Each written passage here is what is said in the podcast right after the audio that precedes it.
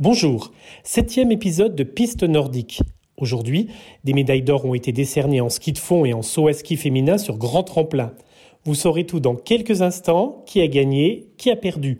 Gagné et perdu, les skis au pied, sur la piste ou dans le ciel d'Oberstdorf. La loi du sport donc, à la fois généreuse et cruelle. On ne peut que s'y conformer, elle est la même pour tous. Mais elle n'est pas la seule à s'abattre sur les mondiaux bavarois. Il y a... Certes, comme à chaque rendez-vous international, les incidents de parcours.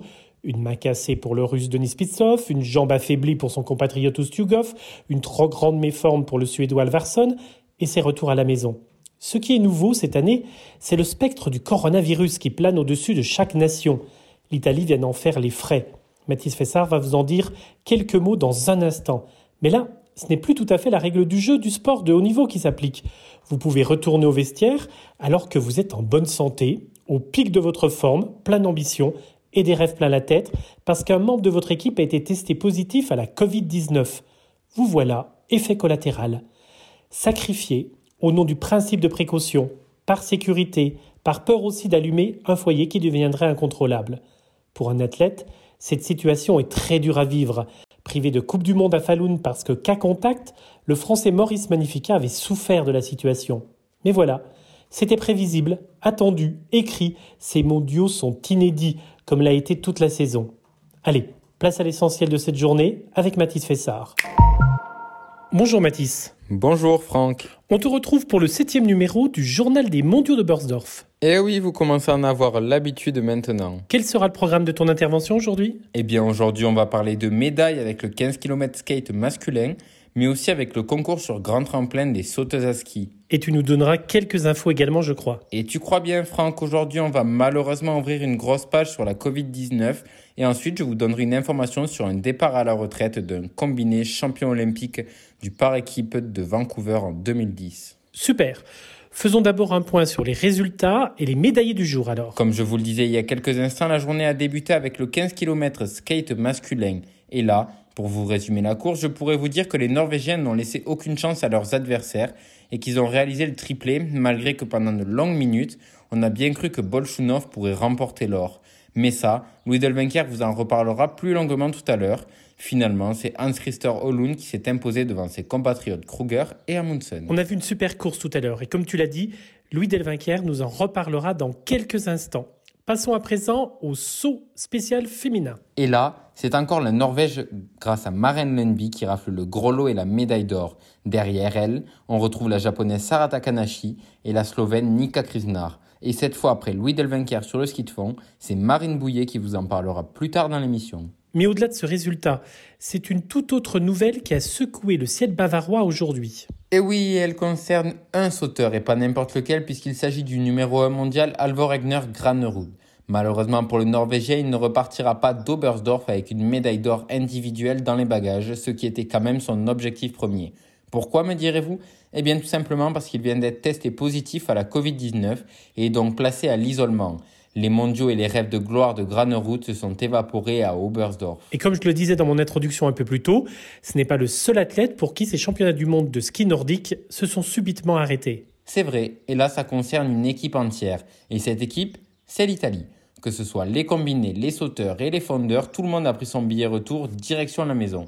Et là encore, la Covid en est la cause. Qui est-ce qui a été testé positif dans cette équipe transalpine ? Il y a plusieurs jours, on apprenait que le staff technique du saut à ski féminin ainsi que la sauteuse Jessica Malsiner avaient été touchés par la Covid. Hier, de nouveaux cas parmi les membres du personnel avaient été déclarés positifs. Et du coup, tout le monde à la maison ? Eh oui, c'est la décision que la fédération a prise hier soir afin de ne pas mettre en danger ses athlètes. On espère que l'hécatombe s'arrêtera là et que tu n'aies pas à nous annoncer de nouveaux retraits dans les prochains jours. On espère bien, oui. Et pour clôturer ton journal, tu as une autre nouvelle à nous donner, non ? C'est une bien triste nouvelle que l'on a apprise cette semaine avec le départ à la retraite de l'Autrichien Bernard Gruber, ancien champion olympique du par équipe sur grand tremplin à Vancouver en deux mille dix.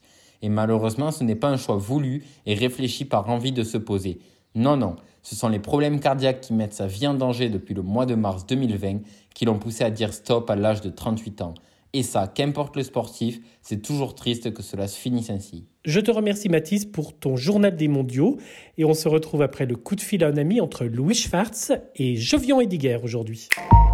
c'est l'heure du ski de fond. On retrouve Louis Delvincaire. Bonjour Louis. Bonjour Franck, bonjour à tous, mais surtout bonjour aux fans de ski de fond. Aujourd'hui, tu vas évidemment nous parler de l'individuel libre qui a été disputé en début d'après-midi. Oui, et hier c'était les dames, aujourd'hui place aux hommes. On sait être galant à la F I S. Et encore une fois, on a chanté l'hymne norvégien sur le podium.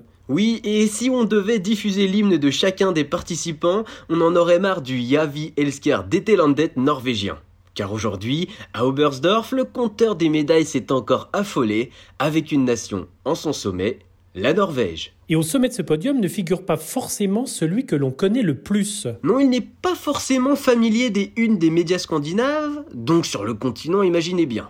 Honnêtement, on le savait en forme, et vous le savez déjà car Mathis vous l'a dit en début d'émission, c'est bien Hans Christer Holund qui a remporté la médaille d'or sur ce quinze kilomètres libre d'Oberstdorf. Pas très médiatique, mais très efficace. Ah ça oui, tout au long de la saison, j'aime à dire que c'est un diesel.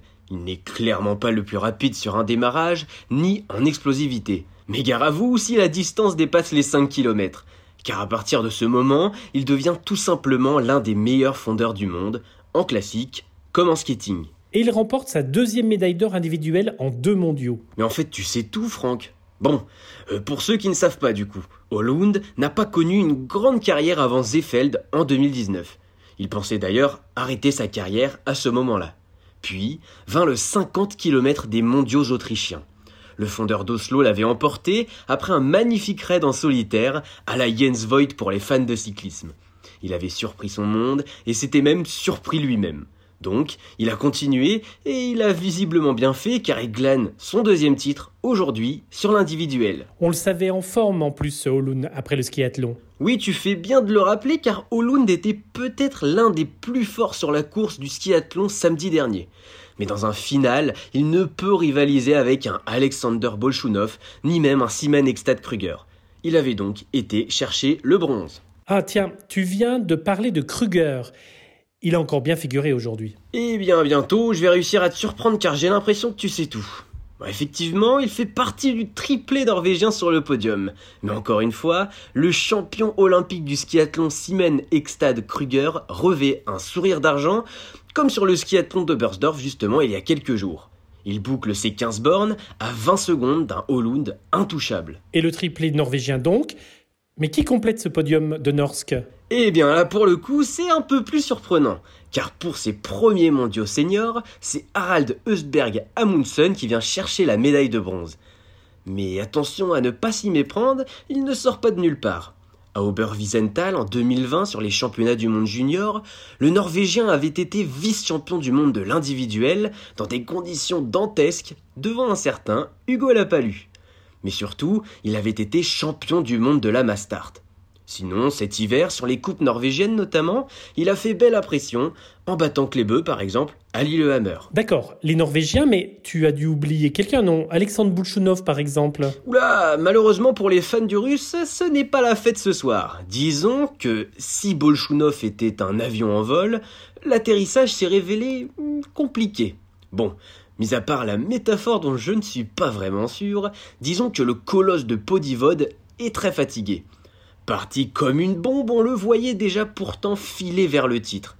Puis vint cette image dans le dernier tour d'un Aleksandr Bolshunov comme on l'a rarement vu, au ralenti. Le chronomètre en témoignera un peu plus tard et le Russe se classe six secondes derrière Amundsen, pourtant tombé dans les deux derniers kilomètres. Un échec à la Bolshunov reste tout de même une quatrième place. Comme hier pour les deux Français, ça ne s'est pas passé comme prévu pour les Français. Oui, c'est vrai que ça n'a pas forcément tourné dans le bon sens pour nos tricolores. On le savait, Maurice Magnificat notamment visait gros, très gros sur cette course. Mais après de longues semaines sans course, l'homme de Saint-Nizier du Moucherotte se satisfait tout de même de sa seizième place à l'arrivée. Plutôt que de parler, je vous laisse l'écouter. Après les, les jours que j'ai passés là, les dernières semaines, euh, c'est vrai que je, malgré tout, je ne m'attendais pas à quelque chose de, de, de, d'exceptionnel.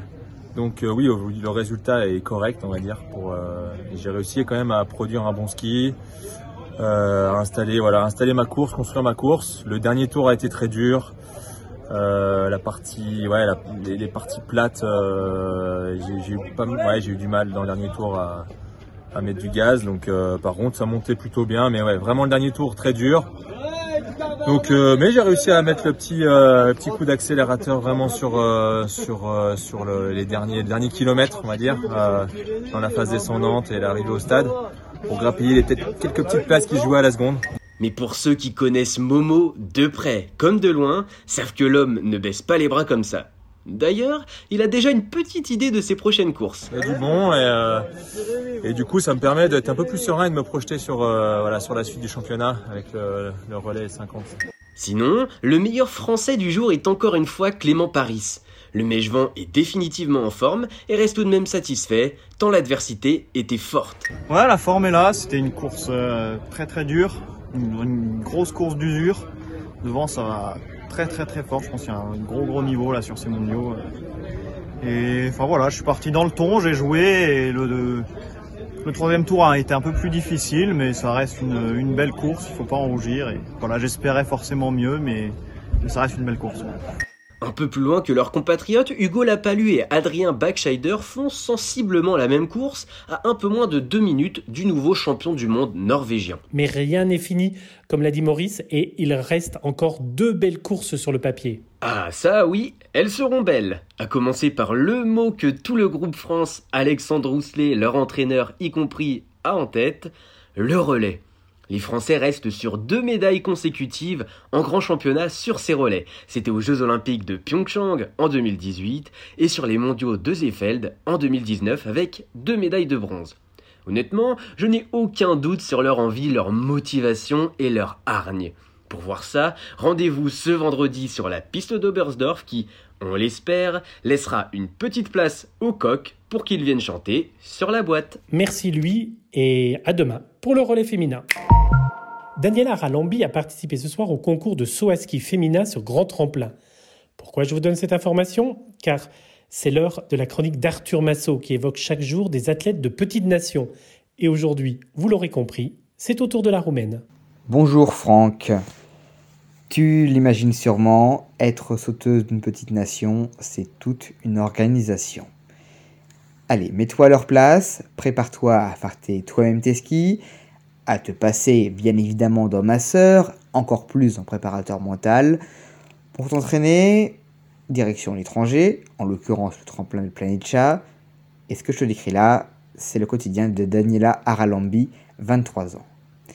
Dana, comme elle est surnommée, est une pionnière dans le saut à ski roumain. C'est elle qui était la première à participer à une Coupe du Monde, alors qu'elle n'a que quinze ans. L'an suivant, en deux mille treize, elle est la première à marquer des points en Coupe du Monde. Avant les Jeux de Pyeongchang, jamais un Roumain n'avait participé aux Jeux, aux J O en saut à ski. Et tu t'en doutes, si je le dis, c'est que c'est désormais chose faite avec elle. Elle vise désormais un top dix et a failli l'atteindre en deux mille dix-huit quand elle termine onzième à Zhao en Chine. Mais surtout, ce qui motive Daniela Haralambi, c'est l'amour de son sport. Elle avoue aimer le fait de voler, de prendre des risques, sans sécurité. Et d'ailleurs, s'il n'avait pas opté pour le saut à ski, elle aurait sûrement fait carrière dans un autre sport extrême. Et oui, Franck, je vais ne pas te quitter comme ça. Demain, je reviens, retour au ski de fond avec la rencontre de la Brésilienne Jacqueline Mourão. À demain. Passons au combiné nordique avec Florian Burgot. Bonjour Florian. Bonjour Franck et bonjour à tous nos nombreux auditeurs. Dans ta chronique, depuis une semaine, on a entendu Laurent Mullothaler, Mathéo Beau, Léna Brocard et Antoine Gérard. Mais si je compte bien, tu ne nous as jamais parlé de Gaël Blondeau. C'est parfaitement vrai et je vais réparer cela dès aujourd'hui. Alors, qui est Gaël Blondeau ? Né en décembre deux mille, le combiné de Chapelle-des-Bois est un pur produit de la formation fédérale française. Après avoir patiemment gravi les échelons en se faisant les dents sur les Coupes des Alpes et les Coupes continentales, il a explosé aux yeux du grand public il y a de ça un an. Ah oui ? De quelle manière ? Souviens-toi, Franck. En février dernier, la station allemande d'Oberwiesenthal accueillait les championnats du monde junior de ski nordique. C'était dans le monde d'avant.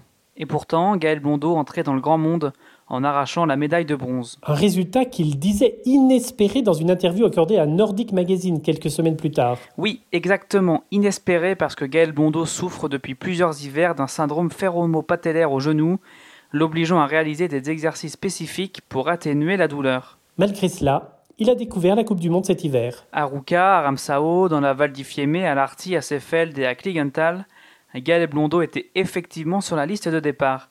S'il n'a pas encore accroché de top trente et donc de points en Coupe du Monde, il est bien de la partie à Oberstdorf. Et que cela donne-t-il ? Disqualifié sur le petit tremplin, il a ensuite participé à la belle sixième place des Bleus. Des performances qu'il commente au micro de Piste Nordique. Je me suis pas super bien senti, un petit peu frustré de, de ce début de mondiaux et j'ai hâte de, de rebondir pour la suite. Et c'était pas encore la grande forme sur les skis, au tremplin, euh, j'en laisse un peu. On espère que la forme va vite monter pour Gaël Blondeau, notamment sur les skis, sa spécialité. On en saura plus dès demain, jour de la compétition sur le grand tremplin du Schattenberg. Un grand tremplin qu'il connaît puisqu'il y est venu s'y entraîner en janvier en compagnie de Laurent Multhaler entre les Coupes du Monde de Seefeld et de Klingental. Merci Florian. Merci Franck et à demain. Passons au saut avec Marine Bouillet. Bonjour Marine. Bonjour Franck, bonjour à tous. On se retrouve aujourd'hui pour la compétition sur grand tremplin féminine. Et faisons d'abord le point sur la qualification d'hier soir. Si on ne peut pas dire qu'elle a réservé des surprises, elle nous a au moins conforté sur un point. Marita Kramer est l'une des favorites du concours du jour. Avec un saut à cent trente-sept mètres et demi, à quelques mètres du record du tremplin, elle a remporté la qualification devant la championne sur petit tremplin, Emma Klinetsch. Les deux jeunes femmes devaient encore briller ce soir, mais elles étaient talonnées par Sara Takanashi, toujours à la poursuite d'un premier titre en championnat. Mais ce ne sera pas encore cette fois pour la japonaise. Toujours pas, non. En première manche ce soir, elle est pourtant quatrième et peut espérer jouer la gagne. Mais devant, il y a Maren Lundby. Et si la Norvégienne n'a pas fait une grande saison, elle est quand même toujours aussi redoutable. En prenant la tête en première manche, elle se retrouve dans sa position préférée, celle qu'elle connaît si bien pourchassée par ses concurrentes. Seule en haut du tremplin, alors que tous l'attendent en bas pour déterminer qui empochera cette première médaille d'or féminine sur grand tremplin, Lundby sait ce qu'elle a à faire et elle ne flanche pas. cent trente mètres et demi plus tard, elle est sacrée. En privant Sara Takanashi d'un titre, la japonaise, avec cent trente-quatre mètres sur le deuxième saut, n'a pourtant pas démérité. Elle peut être fière d'elle, même si quelques mètres de plus en première manche lui auraient assuré la médaille d'or. Nika Krisnar, première du classement mondial, maillot jaune de la Coupe du Monde, prend aujourd'hui sa première médaille individuelle et elle sera en bronze. Un beau résultat pour la Slovène qui permet à son équipe féminine d'avoir empoché une médaille à chaque concours. Marita Kramer est la grande déçue du jour. Elle est seulement quatrième. Et nous bleus dans tout ça ? On pouvait peut-être attendre un peu mieux d'elles, mais elles sont loin d'avoir démérité elles aussi. Julia Claire et Joséphine Panier terminent aujourd'hui vingtième et vingt-deuxième en ayant toutes deux amélioré leur distance lors de la seconde manche. Une bonne expérience à prendre donc. Et puis, elles pourront dire qu'elles y étaient à cette toute première compétition sur grand tremplin aux mondiaux. De quoi les faire rêver de revenir à la prochaine édition, car c'était bel et bien la dernière apparition des sauteuses à ski sur les tremplins d'Oberstdorf pour ces mondiaux deux mille vingt et un. Et dès demain, ce sera au tour des garçons. Oui, on les attend avec impatience, car le spectacle promet d'être encore très beau. Mais demain, il faudra se contenter des qualifications. Avec un grand absent, Halvor Egner Granerud. Et oui, si vous êtes passé sur le site de Nordic Magazine aujourd'hui, vous l'avez peut-être vu. Le Norvégien a été contrôlé positif à la covid dix-neuf. S'il dit ne ressentir que très peu les symptômes, ces mondiaux sont finis pour lui. Le champion de l'année ne sera donc finalement pas champion tout court, puisqu'il ne pourra pas défendre ses chances sur grand tremplin, ni en individuel, ni en par équipe. Un coup dur, mais il pourra toujours empocher le gros globe de cristal pour se consoler à la fin de la saison. En attendant, il laisse le champ libre à ses concurrents. On attend avec impatience les Allemands, les Polonais et les autres Norvégiens, grands favoris pour ce concours, même si d'autres noms pourraient venir jouer la médaille d'or au nez et à la barbe de ces grandes nations du saut à ski. Ce qui nous annonce encore beaucoup de rebondissements. Bien évidemment, nous sommes en saut à ski après tout. Bonsoir Marine. Merci Franck et merci à tous. À demain. Dans Piste Nordique à présent, intéressons-nous aux sprinteurs. Depuis dimanche, les mondiaux d'Oberstdorf sont terminés pour eux. C'est d'ailleurs juste après le team sprint que Louis Schwarz a appelé Jovian Hediger. Jovian est suisse, vaudois, et au cours de l'hiver, il est monté sur le podium en Suède. De cela et de la fin de la saison, il est maintenant question. Bon bah, euh, salut euh, Jovian, merci d'être avec nous. Euh, on est quelques heures après le, le team sprint des championnats du monde. Euh, on aimerait, j'aimerais surtout avoir ta, un peu ta réaction à chaud, comme dans quel état d'esprit euh, tu es actuellement. Est-ce que tu es satisfait? Pas trop? Est-ce que... Ouais, non, dans un, dans un premier temps, une grosse déception, c'est sûr. Là, je commence un peu à digérer, mais, euh, mais c'est sûr qu'on avait d'autres attentes. Euh, après, euh, voilà, jouer la médaille, on a vu devant, ça va vraiment très vite. Mais, euh, mais voilà, moi personnellement, ben, ben, mon rôle, c'était, c'était de tenir le groupe, c'était d'au moins le lancer dans des conditions euh, voilà, où il peut jouer encore quelque chose. Et c'est sûr que quand, quand tu te fais décrocher de cette manière, après la journée au complet a été, a été difficile parce que déjà en demi, on a eu des soucis alors que voilà, je pense qu'on était en gestion. Avec la chute, euh, devoir revenir, en fait, euh, déjà mettre le joker en fait, euh, sur la demi, euh, c'est sûr que l'énergie, euh, elle, manque, euh, elle manque en finale. Quoi. Et puis, euh, puis voilà, quand même une grosse déception. Ouais.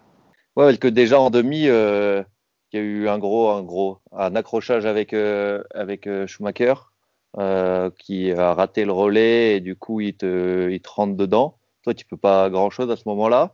Quand tu te retrouves au sol, tu te dis quoi? Tu te dis euh, putain là ça va être chaud, ou tu te dis on va pouvoir rentrer, euh, ça va le faire et il y aura pas de problème. Non, bah c'est vrai que lui en fait, je sais pas vraiment ce qu'ils ont fait. Il s'est lancé beaucoup trop tôt. Euh, moi, j'ai déjà pris mon relais. En fait, il les skis freinent devant moi et du coup ben, je le, on se ramasse quoi. Donc euh, voilà, dans un premier temps tu te relèves, je regarde un peu, je compte les gars, de, les gars devant.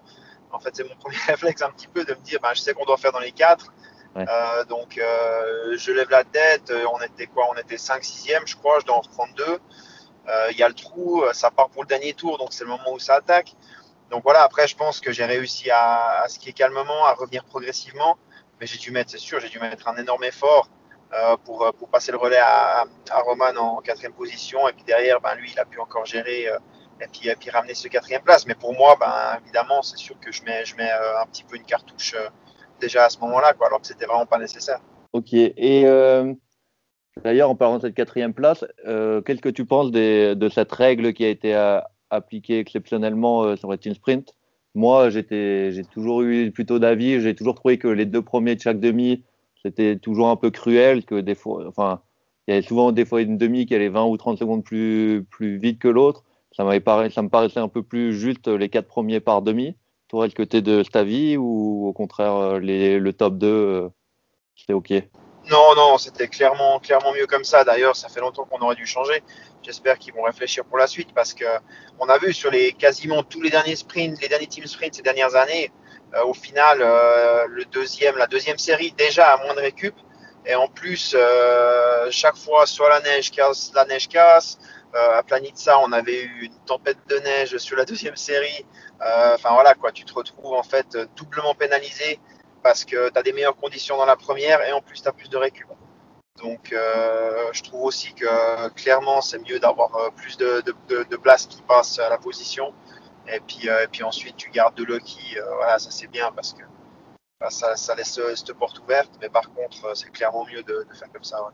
Bravo, surtout euh, déjà, vous aviez quand même fait votre podium à Ulricehamn. C'était, euh, j'ai vu des photos, mais j'ai vu aussi en direct, mais t- c'était une grosse, gro- une grande joie pour toi euh, qui attendais ça depuis un, un moment. C'est, c'est... Ouais, ouais, clairement. Ben, ouais, c'est sûr que ça faisait tellement longtemps, et puis je suis tellement pass- passé tellement de fois juste à côté, que ce soit en individuel ou, ou surtout en équipe, parce que euh, voilà, pour l'équipe c'est quand même quelque chose de spécial, c'était historique, on n'a jamais, on n'avait jamais réussi avant, et puis, euh, et puis ouais, ouais, c'était quand même quelque chose, ça m'aurait fait mal de, de terminer sans, sans avoir réussi à amener ça à l'équipe, donc, euh, donc ouais, c'était vraiment quelque chose de, de magnifique, et puis en plus on l'avait vraiment vécu en équipe, en, en groupe, quoi, avec les filles euh, juste avant, euh, avec le, l'autre équipe suisse qui était aussi en finale, qui, qui jouait devant aussi, donc euh, ouais, c'était vraiment un super, un super moment d'équipe. Ouais. Et aujourd'hui, vous avez pu un peu profiter de la médaille de Nadine et Laurine qui ont fait une course plutôt incroyable en allant chercher la médaille d'argent, là, qui ont un, magnifi- un gros, gros finish. Ouais, c'est sûr. Bah après, c'est, un, c'est toujours un peu spécial. Nous, on, a, on, on regardait avec qui avant, avant notre course, on, l'a, on, on les a vus faire. Et d'un côté, bah, on a, c'est sûr, on avait les frissons, on, était, on avait de l'émotion pour elles. Et d'un autre côté, bah, tu dois rester dans ta course. Donc euh, voilà, dans un premier temps, tu essayes de rester, euh, de pas trop être atteint par ça. Et puis après, moi, j'avais quand même une grosse déception après ma course parce que ouais, forcément. Équipes, c'est dur, c'est dur, c'est dur de merder et puis que ton pote il puisse pas, il puisse pas jouer sa carte. Donc euh, voilà, après c'est sûr que ça a aidé un petit peu à digérer le truc et puis on a quand même pu euh, voilà, savourer avec elle. Mais euh, pour moi personnellement, c'était quand même un peu compliqué de, de vivre l'émotion à fond avec elle. Ouais, forcément, ouais, forcément, c'est toujours dur de digérer une déception. Euh, on a vu récemment qu'il y avait les courses en Engadine qui avaient été reprises. Les, les gens vont pouvoir découvrir cette magnifique vallée. Euh, est-ce que toi, tu penses être au départ ou, ou là, euh, la saison elle, va bientôt toucher à sa fin?